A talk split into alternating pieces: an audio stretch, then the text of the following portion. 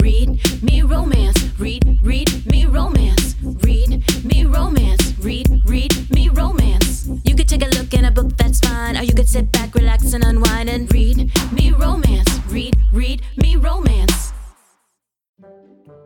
Today's Read Me Romance is brought to you by lunch because I can't figure out any more ways to hide the fact that I'm actually not working.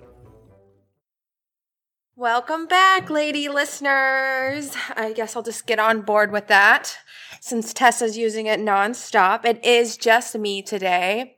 The Riley half of Alexa Riley. Leah and Tessa recorded by themselves this week because I was under the weather. You might still hear a little bit of it in my voice, but the cold just killed me which really sucks because I am a giant, giant fan of Ella Fox and actually a part of the series that she tangled Rated Ex into. It has I Don't and the I Want and the I Need series. You've probably heard me talk about it before because I Don't is like probably one of my favorite books. The hero in it is just perfect. I don't even, the first chapter of that book is just uh, I want to read it right now. And I've already read the book. I'm not even joking, like three times. So if you guys haven't got on that series, you definitely need to get on it if you're listening to this and you're enjoying it.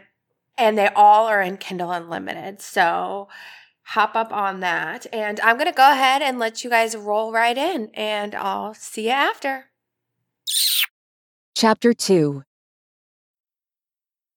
I see you're back, I say, sounding like Captain Obvious. In my defense, I didn't think he'd be returning to LA until next week. I got back late last night. Oh, did you, um, have a nice flight? Mason rakes both of his hands through his dark brown hair and looks at me with evident frustration.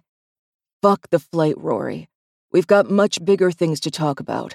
A fucking date? Really? My nerves are quickly replaced by annoyance.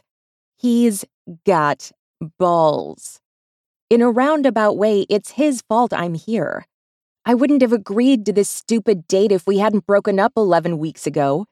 Just before he left for Italy to be on the set of the new movie he's directing for Garrett Riordan's studio. Mason's clear frustration should not be a turn on, but I'd be lying if I said the thought of climbing him like a rock wall at the gym isn't an appealing idea right now reminding myself that we broke up for a good reason, albeit one I didn't fully explain to him. I steel my resolve and take a deep breath. Am I not supposed to date? I ask, my voice casual. I didn't get that memo. He growls low in his throat, which causes my nipples to tighten.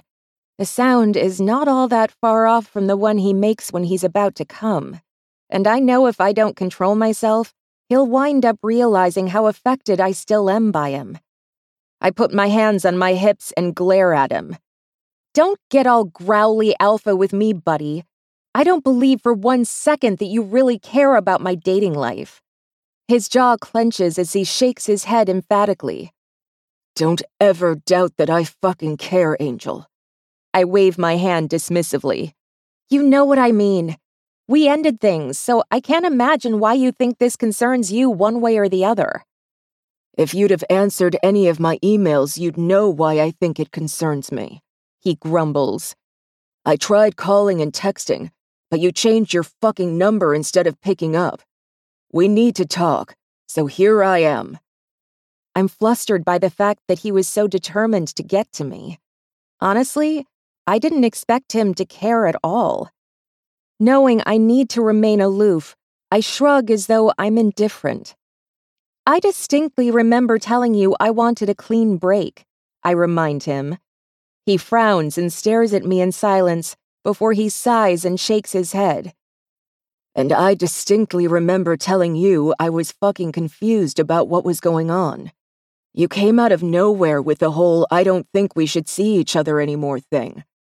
I was caught off guard because I had no idea where any of that came from. I don't think rehashing the whole thing is necessary. Well, I do. But I can see you're not going to make this easy on me, he says gruffly. I'm tempted to tell him that cutting off communication wasn't easy for me, but I did it for a reason. Now he's here, and any scintilla of progress I made over the last 11 weeks has been wiped out. I'm too frustrated by that to contain my annoyance. Cut the crap, Mason. You need to respect that wasting time as your warm body du jour isn't something I aspired to. Giving you my number wasn't a wise move. If I'd known I was going to. Trailing off, I look away in an attempt to get my bearings. Damn it. I nearly admitted that I'd been falling in love with him. There is no way in hell I'm letting him in on that secret. The two of us weren't a good fit, I blurt. In retrospect, it's obvious that we never made sense. I've written the whole thing off as lust induced lunacy. Although I tell myself that I'd have steered clear of him had I known how he felt about relationships, I'm not sure I believe it. I can't imagine my life without having experienced the joy of being touched by this man. He doesn't need to know that, though. Body du jour? Lust induced lunacy? He repeats, his voice low. I nod. Yep. His jaw clenches in a way that tells me he's not happy. First, you were never some random body to me, so don't ever say that shit again. Second, you're right. There was plenty of lust, and maybe it was crazy. But it was also a hell of a lot more than that, and we both know it. Jesus, Mason. Just hear me out, Rory. Will you please come with me so that we can talk?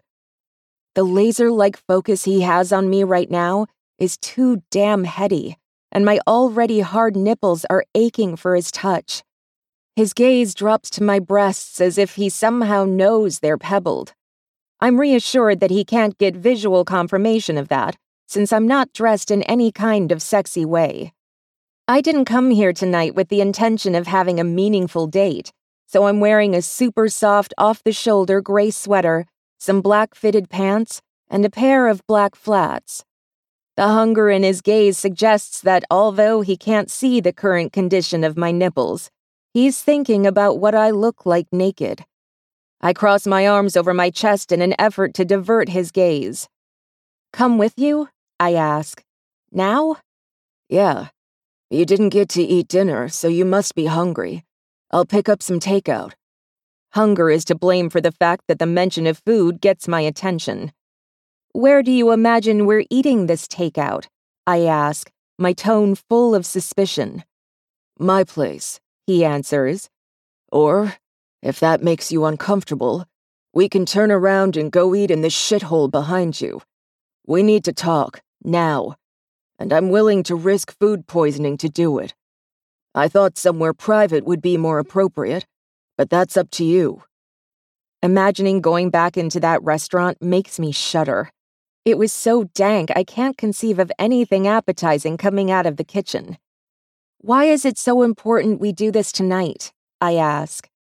You'll understand once we have the conversation. He answers. I know I should be strong enough to walk away, but I'm interested in what he has to say. Besides, the seal has been broken. I've seen him, and nothing has changed with the way I feel, which means that until I can go back to not seeing him, I won't be able to get over him. Granted, that wasn't working for me before, but maybe after this talk I'll feel better. People are always going on and on about closure. Maybe I didn't get the proper amount of it when I ended the relationship. Sighing, I nod. Fine, we can talk at your place. Only when his frame relaxes do I realize he's been uptight this entire time. The old house got fucked up in the Woolsey fire, so I'm crashing in a rental Garrett's uncle owns in Malibu. Give me your phone and I'll put the address into Google Maps and the codes to get in the house in your notes. I'll stop and pick up whatever you're in the mood for. Wait, is your house going to be okay? He nods. My roof is singed to shit, as is all the outdoor decking, but everything can be fixed in time.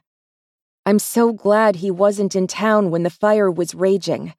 I'd seen on the news that it was in his neighborhood and had felt sick. If he'd been home, I'd have been crawling out of my skin with anxiety. I'm glad it wasn't a total loss. Um, where in Malibu are you now? The neighborhood above Point Dume. So you'll be driving past the burger joint on PCH, I point out. He smirks as he nods. I should have known you'd want that. The usual, right? Sourdough burger, large curly fries, and a vanilla Coke. I'm surprised he remembers my order, even though we went through that drive through at least a half dozen times during the two months we dated. His old house is right off PCH, not too far from the burger joint. Although Mason gravitated to food from places like Nobu, he was always willing to eat greasy fast food because I like it. It was one of the things I'd found endearing about him that he cared about my likes and dislikes. I loved that he never made me feel small or annoying. The one and only time I dated a man with money before Mason was a disaster. Daryl spent every second of the two dates we'd gone on trying to impose his wants and his lifestyle on me. After that, I'd promised myself I'd never date anyone with money again. I'm a normal girl, born and raised in North Hollywood. If I weren't the assistant manager at the Tiffany store on Rodeo, Mason and I never would have met. He'd come in to pick up something from a friend's wedding registry and left with a little something extra, namely my phone number. I'd given it to him against my better judgment, worried he'd be a rich prick. Instead, Mason was down to earth, real, and far from snobby. Looking back, I think it would have been impossible for me not to fall for him. Hard. I didn't get my heart back when we split up. Fearing my voice might crack if I talk right now, I nod to let him know that he's right about my order. Needing a moment without him looking at me, I take my phone from my purse and hand it to him. My heart skips a few beats while I stare at the top of his head as his thumbs rapidly move across my phone screen. He seems different somehow. I can't quite put my finger on it, but there's been a change. When he looks up from the phone and catches me studying him, he grins. I can feel a blush spreading across my cheeks as I take the phone. I feign indifference as I drop the phone back into my purse and pull my keys out. As I do, a thought bubbles to the surface of my mind. Wait a second, I snap. It's awfully damn suspicious that you just happened to be in the shittiest restaurant in Los Angeles at the exact same time I was in here on a date. What the hell, Mason? The look on his face confirms that this was no accident. He assesses me for a few seconds as he chooses his words. After all this time not being able to get a hold of you, I had to reach out to Carly a few days ago. She ignored me until she texted a little over an hour ago. She said you were on a date, and it was now or never if I really wanted to talk to you. Suddenly, Carly insisting I pay special attention to my hair and makeup tonight makes far more sense than it did. I thought she'd lost her mind and was thinking my blind date was going to wind up being husband material or something. A ludicrous idea, even before I met Ham. Now I realize she was really setting me up to see Mason. That little shit is in so much trouble with me. She's damn lucky I've got bigger things on my mind now. I'm allowed to date, I remind him. He grimaces and rubs at his forehead. Enough talk of dating, he says stiffly. Let me walk you to your car so we can get this show on the road. The sooner we get going, the sooner we can get back to my house to talk. I nod, then gesture with my chin to where my black Prius is parked. I think I can make it 30 steps without an escort. I'm not sure about that in this fucking neighborhood. He snaps. That guy was a fucking dick for making you come to the middle of LA for dinner, and to the world's biggest shithole at that. I can tell he's really not into this neighborhood because after he sees me to my car, he stands and waits until I've closed and locked my door before he walks away.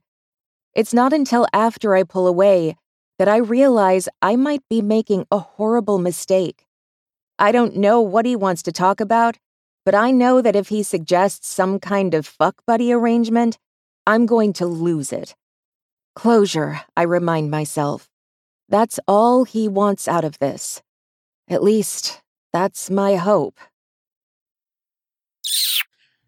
Welcome back. I'm sure you guys are loving it because I know the second I got this book on my Kindle, I read it immediately, like I do all of my Ella Fox stuff. But I did want to mention also to make sure that you're clicking in the notes, I'll go ahead and put the link to I Don't and all those in there, along with entering Ella's giveaway and there's I'm sure there's some sales going on as well. I'm a little unprepared, don't tell Tessa but you can go ahead and click those. Everything will be in the show notes as usual, as well as I wanted to mention that Susan Stoker has a book out today called Defending Morgan. If you wanted to pick that up, that's also in Kindle Unlimited and it's on Audible, so you can listen to it if you're looking for something to listen to right after this. And I will see you guys tomorrow. It'll just be me again. Bye. Read me romance. Read, read me romance.